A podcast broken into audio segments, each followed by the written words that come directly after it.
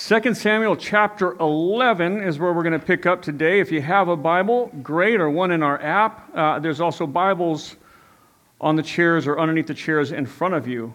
Um, so we're picking up the story. We're in this series called Kings and Prophets. We're talking about how God is leading his people roughly 3,500, 4,000 years ago, how God is leading his people in the world. And we're relating that to how God leads us today, how in Christ that we are to live today, what God is calling us towards. And so I'm going to dive right in. Here's kind of a main idea today representing Jesus to others.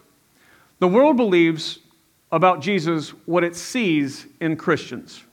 Right? If we are loving, then Jesus must be loving. If we are not, Jesus must not be loving. Well, we know that we represent Christ to the world. That as Christians that we have the responsibility of being Christ in our community and that how people see us is how they see God. It's Mother's Day today, and, and we get this about our parents too. When we're being raised by our parents, if our parents are loving and grace filled and, and all that, we think, well, okay, that's what God must be like. And then, but if our parents are angry and judgmental, we get that same thing. When Christians are angry and judgmental in the world, people see that as who Jesus is. And so we recognize that we have a responsibility to be like Jesus in the world that others might see Christ through us. So 2 Samuel chapter 11, starting in verse 1, it says, In the spring of the year, the time when kings go out to battle, David sent Joab and his servants with him and all Israel, and they ravaged the Ammonites and besieged Rabbah. But David remained in Jerusalem. So as we've been following this kind of this uh, rise of David to the throne, and then ascends finally to the throne, and, and he has these different battles. He goes out, they go to war, they do their thing, and then also David has restored worship to Jerusalem. Uh, last week it says that he led the people with justice and equity, and how he pursued equity among the kingdom. And then today they go back out to war, but this time what's different is rather than David going out with them, David sends the armies out to battle without him. And so there comes this time in this place where everything works without you if you're doing a good job, right? We've got a great team here, great leaders here. Lots of things happen apart from me. In fact, lots of things go way better that I'm not a part of it. Paychecks still do better with my name on the bottom, just for the record. But no, but it's good to have leadership go out and do what they're supposed to do. And so the armies, they go out to battle. David stays at home. But this is new. David's always been the guy on the front lines. And that can't happen forever. And so they go off to battle. He remains in Jerusalem. Verse 2 It happened late one afternoon when David arose from his couch and was walking on the roof of the king's house that he saw from a roof a woman bathing, and the woman was very beautiful. And David sent and inquired about the woman. And one said, Is this not Bathsheba, the daughter of Eliam, the wife of Uriah the Hittite? And so there's been this, this common theme throughout David's life that David's been a very godly man. And we've had one passage a few weeks ago where David kind of he gets angry. There's a guy who rejects him. He's been caring for the guy's uh, servants and his flocks and all these different things. And he asked him for a favor. And the man rejects Jesus. Uh, rejects Jesus. The man rejects David, and David gets angry with him and wants to go in and destroy the whole village, right? And as this happens, as he is on his way, he's committed to going in and destroying everybody. He's on his way to do this. It would have been wrong to do it, but he is heading in ready to go. And then he has this opportunity before it's too late, before he's gone and done everything wrong, he has this opportunity. We just kind of talked about like an off ramp on a freeway. He has this opportunity to turn and not do it. And he takes that opportunity, and the story works out well. Uh, but we continue to remind ourselves that David's not the hero of our story, Jesus is, right? That David has flaws just like we do, even though to this point, David has been a godly leader. In fact, in the absence of, or in the before him was Saul, not a godly leader. And David, on his rise to the throne, on his way when God had promised him to be king, we saw that he had many opportunities in order to take the throne early or to kill Saul, whatever, and he always does the right thing. And even in the story where Nabal offends him and he goes in to kill him, he kind of takes that off ramp before it's too late. And so when we look at this, David has this opportunity. He's up on the palace, uh, up on the top of the palace, on the rooftop of the palace, and he looks out over Jerusalem, and somehow he sees this woman. She's bathing, she's beautiful, And there's this moment where, okay, has he done anything wrong yet? And I don't know what's gone through his mind yet, but let's just say no for the moment, all right? There's this opportunity. You've got this thing. You're like, okay, if I keep going down this road, problems. But there's always this opportunity. God always gives us this opportunity to kind of turn off and, and not do the wrong thing. Now, if David had done that, this would be a really short chapter. So uh, we'll keep going. Verse 4 So David sent messengers and took her, and she came to him, and he lay with her. Now she had been purifying herself from the uncleanness, and then she returned to her house. So David says, Okay, I see this woman. Who is he? Who is she? Well, isn't that the wife of Uriah, one of your soldiers who's out at war? And that was the moment, right? That was the time where you're like, okay, so it's someone else's wife, right? Time to turn around and, and not do this. But instead, knowing Uriah is out of town, he sends for her. She comes to him and they sleep together. So here's the moment. Now we're in sin. Now we've gone to this place where we shouldn't be, right? Today, the rest of this passage is about how this one sin changes David. To this point, David has been a man of character. At times where he's had opportunity to do the wrong things, uh, to do things that even might have seemed like they were right, he always sought God out. When Saul was chasing him around trying to murder him, and it seems like God just kind of delivered him up into David's hands, and his armor bearers with David and says, Listen, let me just pin him to the ground with his spear. I won't miss, man. First shot, I got this. And David says, No. Who am I to take out the man that, that God anointed to be king? Like, I'm going to wait my turn. So He's been a man of godly character all along, and we keep reminding ourselves listen, David's not the hero of the story, Jesus is. And it's days like today that we remember why, why that is so important. As now, David is not that guy. David has done something wrong. He's sinned against God. He, he's sinned against really his kingdom, uh, against Israel, who's given him all this power and authority. He's sinned against Uriah for sure, a soldier out fighting a battle for him while he's home sleeping with his wife. All this stuff has gone on, and it's this that changes David. It's this unchecked, unrepented sin that is going to change the very character of David today. Verse 5 And the woman conceived, and she sent and told David, I am pregnant. Now you're busted, right? Now something, right? Like now you're going to have to figure this out because your husband's out at war and you weren't pregnant when he left. Now, right? Okay. Verse 6 So David sent word to Joab. He said, Send me Uriah the Hittite. And Joab sent Uriah to David. Now, what could have happened here, right? There's a lot of moment, there's a lot of moments in our lives. There's several moments where we have this opportunity where we want to do the wrong thing, or we consider doing the wrong thing, or even we do the wrong thing. Right? And there's those off ramps where we, we know we could have just taken that off ramp and not done this. But even once this is, once David has sinned, once David and Bathsheba have been together, find out she's pregnant, there's opportunity here. So we don't know why yet, why David is sending for to Joab for Uriah, but it could have been different. It could have been this. They could have got Uriah home, they could have confessed what they did, they could have done this differently. But again, David's unchecked sin is going to cause David to be different than he's always been before. His very nature and character is changing. Verse 7 When Uriah came to him, David asked how Joab was doing and how the people were doing and how the war was going. Then David said to Uriah, Go down to your house and wash your feet. And Uriah went out to the king's house, and there followed him a present from the king. But Uriah slept at the door of the king's house with all the servants of his Lord and did not go down to his own house. So here is cover up attempt number one by David.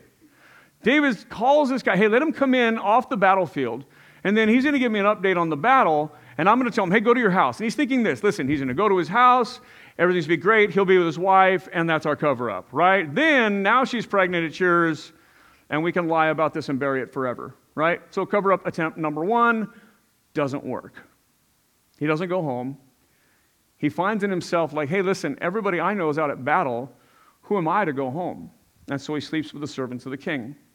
So we put this on, uh, let me put this up. Impact of sin in our lives. David, once a godly king, failed greatly. Sin changes David, and his decisions deeply affect the rest of his life. One unchecked sin always leads to more sin.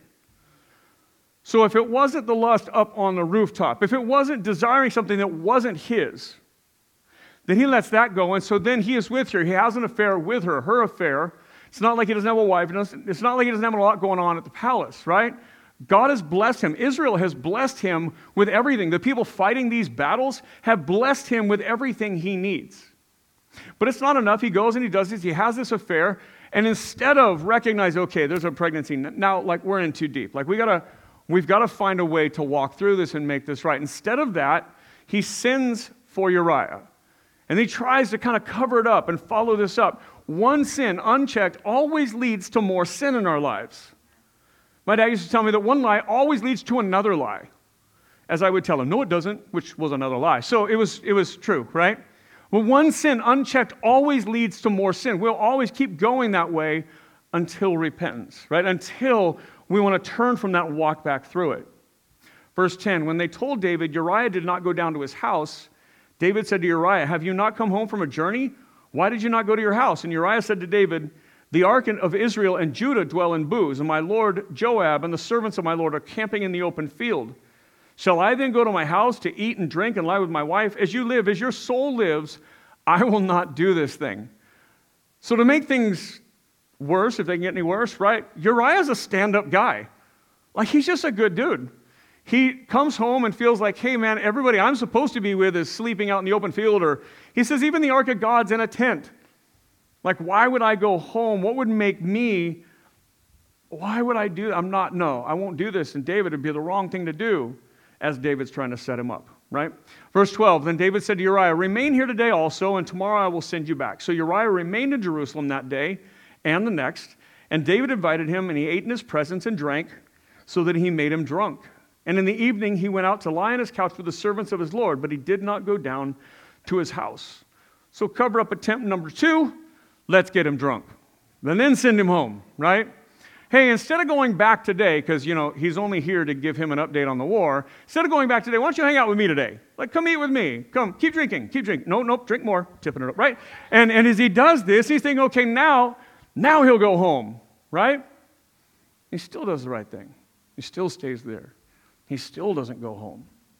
So, David and Uriah, and we'll put this up. Today, David is flawed, and Uriah does right, reminding us why David is never the hero of the story. David, like us, is flawed. Jesus is the only perfect leader. Right? It's to remind us that even good people are going to fall short. I will fail. I will fall short of what we need to be. You will. David will. David has. Right? But it's to remind us in that that we still have a sinless Savior, right? That Jesus is still flawless. That when everybody lets us down, there's still Jesus to turn to, right? When the church falls short of who we are to be, Jesus hasn't fallen short, right? When we as leaders, we as Christians, when we fail, Jesus is still Jesus. That we still have a sinless Savior, that we still have a perfect God to turn to. When everything else crumbles and falls down around us, we know we can turn to Jesus. Because Jesus' people fall short, not Jesus himself. Right?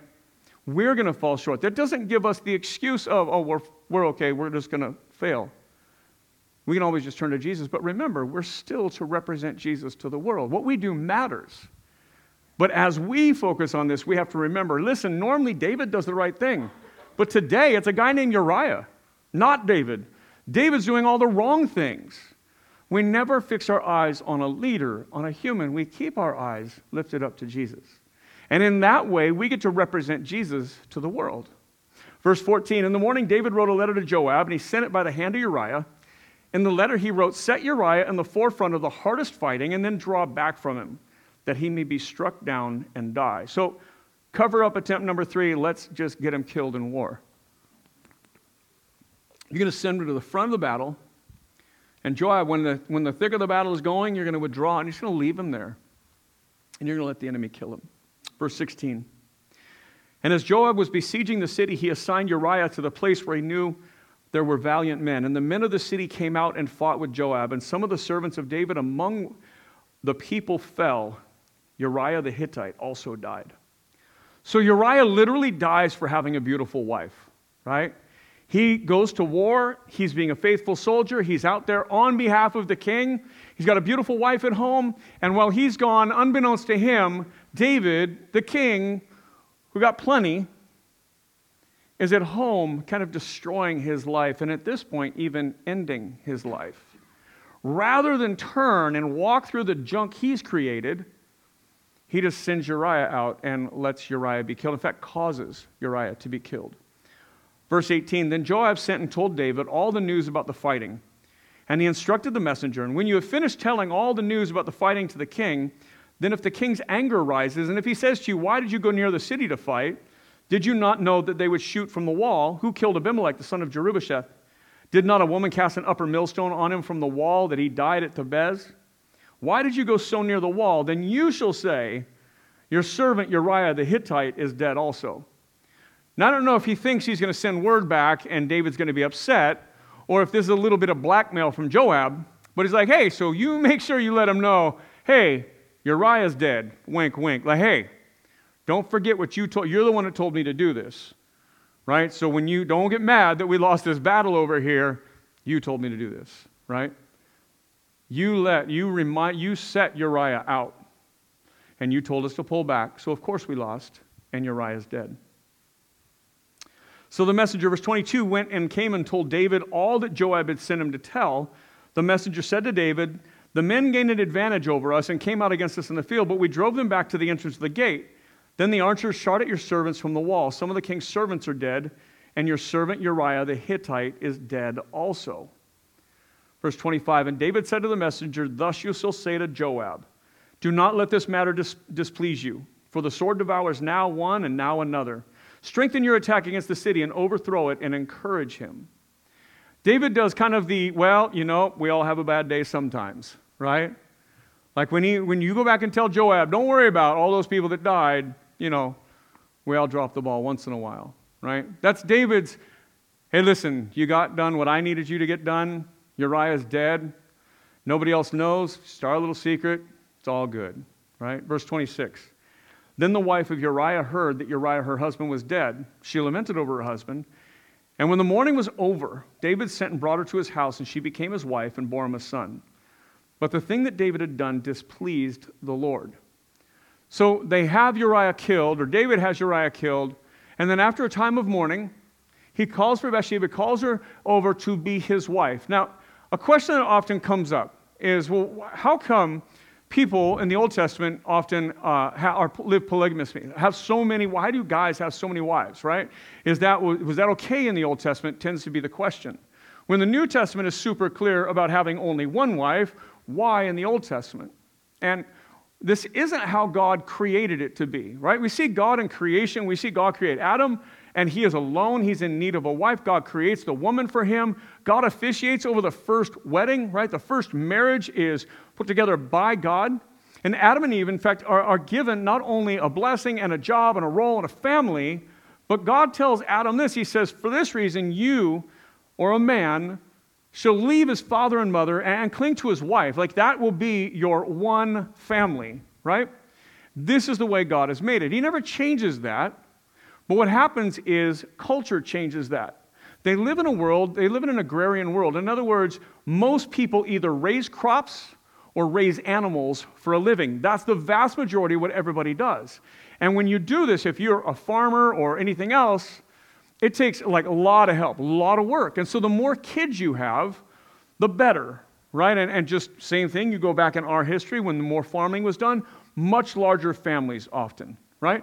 And there was just strength in having that many kids. And so a guy could get a woman pregnant and then you've got to wait, right?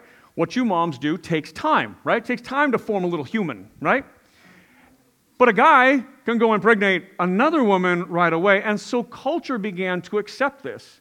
So culturally, they slipped into a place where polygamy was accepted.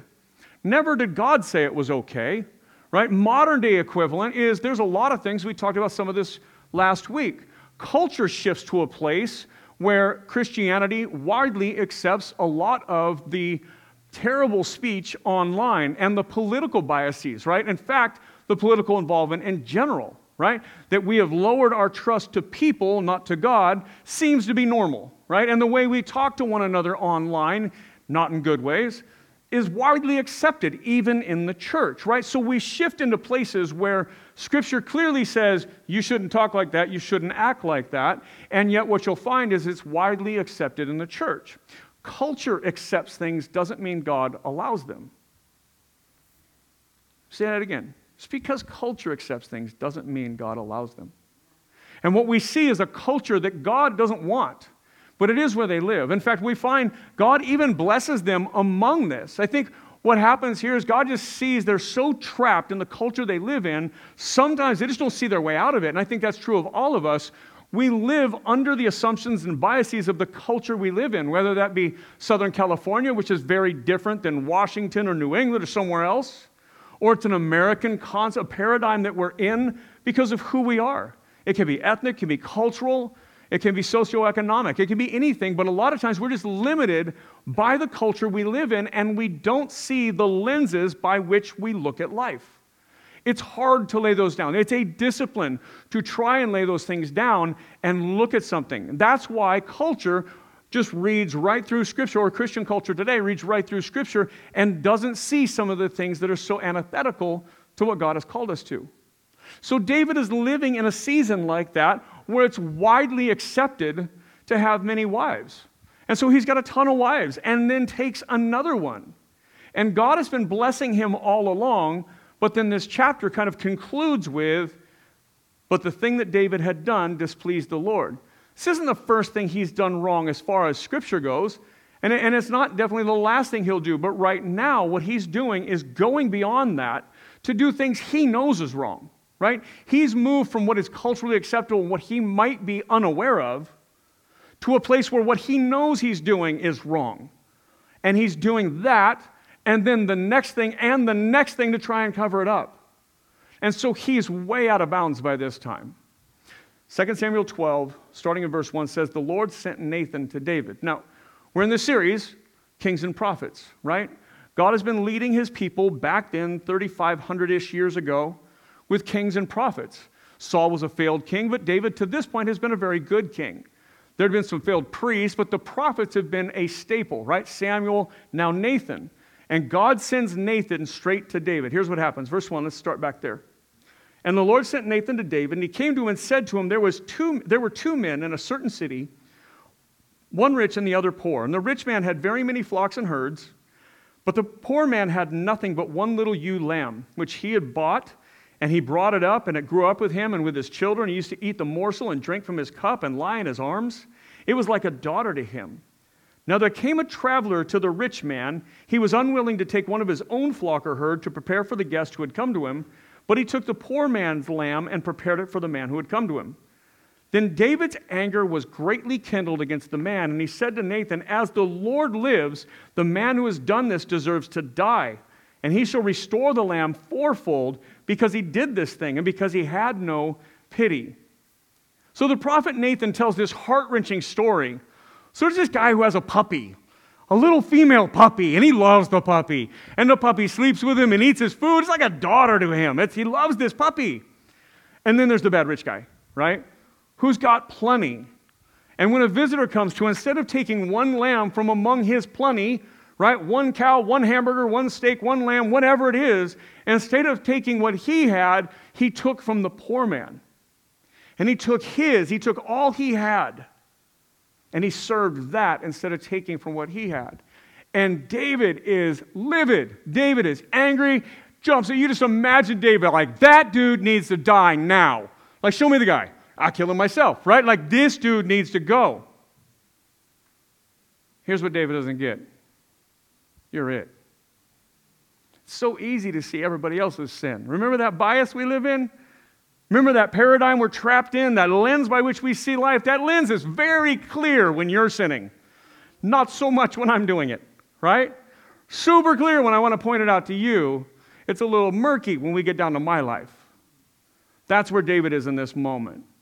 That man, not me, because I'm all right, but that man deserves to die. Sin corrupts good character. We'll put this up. David has been a godly man, but sin caused him to act outside of his character. Sin, even one sin, corrupts and erodes our character. This isn't David, Right? This is different than the David we've been watching and following and watch him grown up from like the time he was 13 on up. He's actually walked around things that seemed like they were teed up for him to do because God was leading him. But now, in this moment, one sin leads to another sin, leads to another sin, leads to another sin. And now David has become almost unrecognizable. And all that happened was sin, was unchecked, unrepented of sin. So much so, God sends Nathan to tell him this story. And now David is angry. Verse 7 Nathan said to David, You are the man. Thus says the Lord, the God of Israel I anointed you king over Israel, and I delivered you out of the hand of Saul. I gave you your master's house and your master's wives into your arms, and I gave you the house of Israel and of Judah. And if this were too little, I would add to you as much more. I would have doubled it if this wasn't enough, God says. Why have you despised the word of the Lord to do what is evil in his sight? You have struck down Uriah the Hittite with the sword. You have taken his wife to be your wife, and you have killed him with the sword of the Ammonites. Nathan outs David completely, right? He just, listen, you're the one. You know how angry you are? That's how God's feeling right now, right? You're the rich man. I gave you everything. You've got plenty. You've got plenty of wives and money and wealth and power and status and everything. You've been given everything. God says, I gave you everything. If it wasn't enough, I'd have given you twice as much. But instead, you went to the guy who's out there fighting for you right now, and you took his one wife. You took her. And God says things like, Why have you despised my word? Why would you do this? And God takes it on him. And, and we have to recognize because God gave everything to David, part of David's sin is telling God, It's not enough. I'm going to go take that. Right? It's you haven't given me enough, God. You haven't, done, you haven't been faithful to me, God, in all my wealth and power and position and status and everything. So I'm going to go take from Uriah. So, verse 10, it says, Now therefore the sword, so God says, Now here's your penalty, right? Now therefore the sword shall never depart from your house, because you have despised me, and you've taken the wife of Uriah the Hittite to be your wife. Thus says the Lord, Behold, I will raise up evil against you out of your own house. I will take your wives before your eyes and give them to your neighbor, and he shall lie with your wives in the sight of the sun, for you did it secretly. But I will do this thing before all Israel and before the sun. So here's the penalty for your sin, David. There's going to be death that follows you around. There's going to be shame that follows your house. The things you did in private, I'm going to do them to you publicly. You will be shamed for what you did, but there's also death and, and just struggle is going to be a part of this. And so you look at this, and, and you're probably, I think we're prone to one of two things. We see this and we see how bad it is. We see how David takes from Uriah someone who's faithful to him, who's fighting for him in that moment, and how he does harm to him.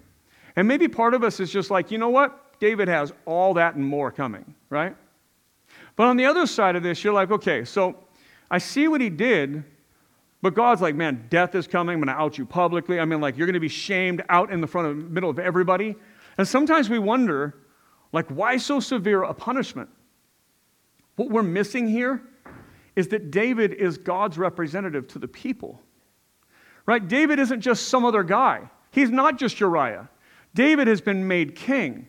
He's been given the responsibility of representing God to the people. It's like Nathan the prophet who goes and speaks to David. Right? There's a responsibility when you represent God to others, right? There's a responsibility in being a pastor right? That you have to know when you, when you say yes to this job, like you're held to a different level of accountability, right? Our culture is battling through that right now with police and, and different things. Like, okay, when we give somebody a badge and a gun, what do we expect, right? We all know that with authority and with leadership comes responsibility. That's where David dropped the ball. And that's why God is being so severe with David. Is he's in a position of leadership, it's supposed to reflect God to the people. And David has not done that. See, like us, the church, we are to reflect Jesus to the world around us. We're held to that accountability. We're held accountable to that level of reflecting Jesus outward. And let's just admit it Jesus could choose some better people, right? Like, we're going to drop the ball. But he chooses us. And so we become, and it's not like you get to opt in or opt out like an email thread, right? it, it is, you're going to do this. Like, this is what it means to be in Christ, like to receive grace, redemption, to be a part of this family. God says, here's the deal. Now you reflect me to the world, right? You don't get to choose, it's just true. It's like being a parent. You reflect God to your kids, right? How you are with them will teach them about God. Do you overlook wrongdoing and sin and let them do whatever? Then God is just this God who doesn't care about what's right or wrong. Are you angry and judgmental and unforgiving? Then God is just that angry God, and you're an ant, and He's got a magnifying glass, right? It, it, how you represent, how you live towards your children will teach them subtly and subconsciously about God because they equate you with that. And the world around us equates us with Jesus. And that's where David falls down so poorly. He's the king, he's held to a higher accountability. So, for us, representatives of King Jesus, Christians are more responsible for our actions than others because we represent Christ to the world. We're the only Jesus many will ever see. To the atheist or Buddhist next door, we might be the only Jesus he ever gets to see, right? To the world around us that thinks that Christianity is about Christmas and Easter, we might be the only Jesus that they get to see. We reflect Christ to the world, and when we do a poor job of that, it reflects poorly on Jesus. And again, he could choose better people than me for sure. But this is the job that we're called to. We represent Christ to the world. Verse 13, David says to Nathan, I have sinned against the Lord. I love this. When I look at this verse, I'm reminded not only of all the people David sinned against, like Uriah, for example, or Bathsheba, or Israel, or Judah, or any of that. Like he had so many things he did wrong, but ultimately what he was doing was sinning against God. Right? God is the one that made him king. God is the one who gave him the wives. God is the one who gave him everything. When he sins against that, he's telling God, You haven't done enough for me. When I drive down the street and I think your house is better than my house, what I'm saying is, God, the house you gave me isn't enough. And that's what he says. David figures this out in this moment and says, God, I've sinned against you. Verse 13 David said to Nathan, I have sinned against the Lord. And Nathan said to David, The Lord also has put away your sin, you shall not die. Nevertheless, because by this deed you have utterly scorned the Lord, the child who is born to you shall die. I love that as soon as David says, I messed it up, the first thing Nathan says is, You're forgiven. You're not going to die. Let's stay there for a minute. You're forgiven. You're not going to die. See, David is repenting to God. Listen, I did this wrong. He comes back to God, and the first words out of Nathan's mouth are, You're forgiven. Right? We need to understand that, that forgiveness is already given. See, the gospel is that, that God created us to reflect us to the world, to reflect Him to the world. Right? And that we've all failed that, and we've all walked away from that. We've all chosen not to be God's children. But in Christ, Jesus comes and He lives a life that you and I are called to live, but fail and he lives it correctly, he lives it perfectly, and then he trades his life for ours. In fact, he does so by dying for us. That Jesus goes and gives his life for yours and for mine. And that in his death we get forgiveness. In his resurrection we get new life, and we're called to live in a new way. But a lot of times the gospel stops there and then somehow waits for heaven, for eternity to come later. And we miss that there's all this life between now and forever. But see, in that life, in that life that we live, in that life that David lived, our job is to reflect Jesus to other people, right? We reflect Christ to the world because of the gospel, because of our forgiveness, because of the new life given to us. Our job is to reflect Jesus to the world. So it's not just about forever, it's about right now. And David is living in the right now. And when he repents of his sin, what happens is Nathan tells him, God forgives you of your sin. Now let's get to the but. But there's penalty for your actions. Right? Most of you know my story. I came to faith in prison. I actually came to faith in county jail on my way back to prison. And as much as I told them, listen, I came to faith, you should just let me go, they didn't believe me. Go figure, right? See, there's a, there's a choice. You choose to do things, and when you do them, then you pay the penalty for them. I was forgiven in that moment, still had to go to prison, just for the record, right? You still got to walk through the decisions you've made even when heaven is secure, when the gospel has satisfied forgiveness and redemption, you still walk through the decisions you've made. When we make decisions in this life, sometimes there's a negative outcome, right? If there can be a good outcome, there can be a bad outcome too. So now he says, You're forgiven, but the child you guys are carrying, that child's going to die. And I want to be sensitive to this. It's Mother's Day, right? And, and many of us have lost children, right? Have lost pregnancies, right? God tells David, This is about your sin. So this isn't, this isn't a one for one. If you've lost a child, you did something wrong. I was talking to Pastor Paul in between services, and there's this, this man who, there's disciples that see this man who is afflicted by a disease, and they ask Jesus, real, just kind of innocently, like, hey, is it his sin or his parents' sin that made him that way? Jesus says, neither one, right? Like, it's not necessarily a, sin, a one for one, this happened, it must be something you did. It's not that. In this case, it's absolutely that because God says so ahead of time. He says, You're forgiven, but here's the penalty there's going to be death in your home. You're going to lose this child. There's going, to be, there's going to be shame in your kingdom because of you. Because you failed to represent me to the people, here's what it looks like. Verse 15 Then Nathan went to his house, and the Lord afflicted the child that Uriah's wife bore to David, and he became sick. David therefore sought God on behalf of the child, and David fasted and went in and lay all night on the ground. And the elders of his house stood beside him to raise him from the ground, but he would not, nor did he eat food with them.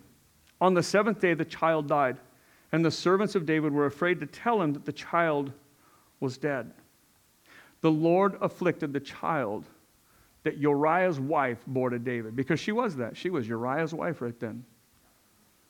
And so God takes this child. Now, this passage goes on, and it, and it tells that right after the child dies, like David picks himself up, dusts himself off, and goes on with life. It's, it's kind of an incredible turnaround. And people ask him, like, okay, so we were super worried about telling you because you were, even before the child had died, you were just, we thought we lost you for a minute there. And David basically says, listen, when that child was still alive, there was a chance. And so I prayed and I fasted. But the child's gone. God's spoken. It's time for me to get up and do the next thing. And God blesses David beyond this. But I want to, I want to park here. So, forgiveness and penalty, and we'll put this on the screen. Jesus forgives and redeems, but does not eliminate all penalties for our sinful decisions. You walk through the choices you make in life, even when you're forgiven. We walk through the choices that we make in life even when God forgives us. Yes, eternity is secure. In Christ, you have heaven. That's a, that's a guarantee, that's, that's something you can't lose. But you can make decisions that will affect you, that will harm you. And you might have to walk through those. Yes, sometimes God takes away those things. Yes, God redeems and heals and restores, right? My story is that story. God has done far more than I ever deserve. But there's also the reality of walking through decisions we make, and that we're responsible for the choices we make and the sins we commit. Even when Jesus forgives us, we still have to walk through those repercussions. Will you pray with me? Jesus, we thank you that, that these repercussions, that these penalties can only last so long. You have secured forever. You've secured eternity. You've fixed the problem permanently even when we have to walk through and struggle with it here. Sometimes you allow us to walk through the problems to really allow us to learn a lesson. Again, it's Mother's Day. We think of parenting. Sometimes walking through the outcome of a bad decision is the best way to learn from it. David will learn from this moment on. He will also be changed by repentance. Just as he was changed by sin, he will be changed by repentance, forgiveness, redemption. But in this moment, it is important for us to pause and to reflect that we walk through the decisions we make, whether we make them unknowingly or fully aware. When we choose to go the wrong way, sometimes the penalty is the way back. Help us as we learn this lesson inside our lives. We do so many things knowing they're wrong. We do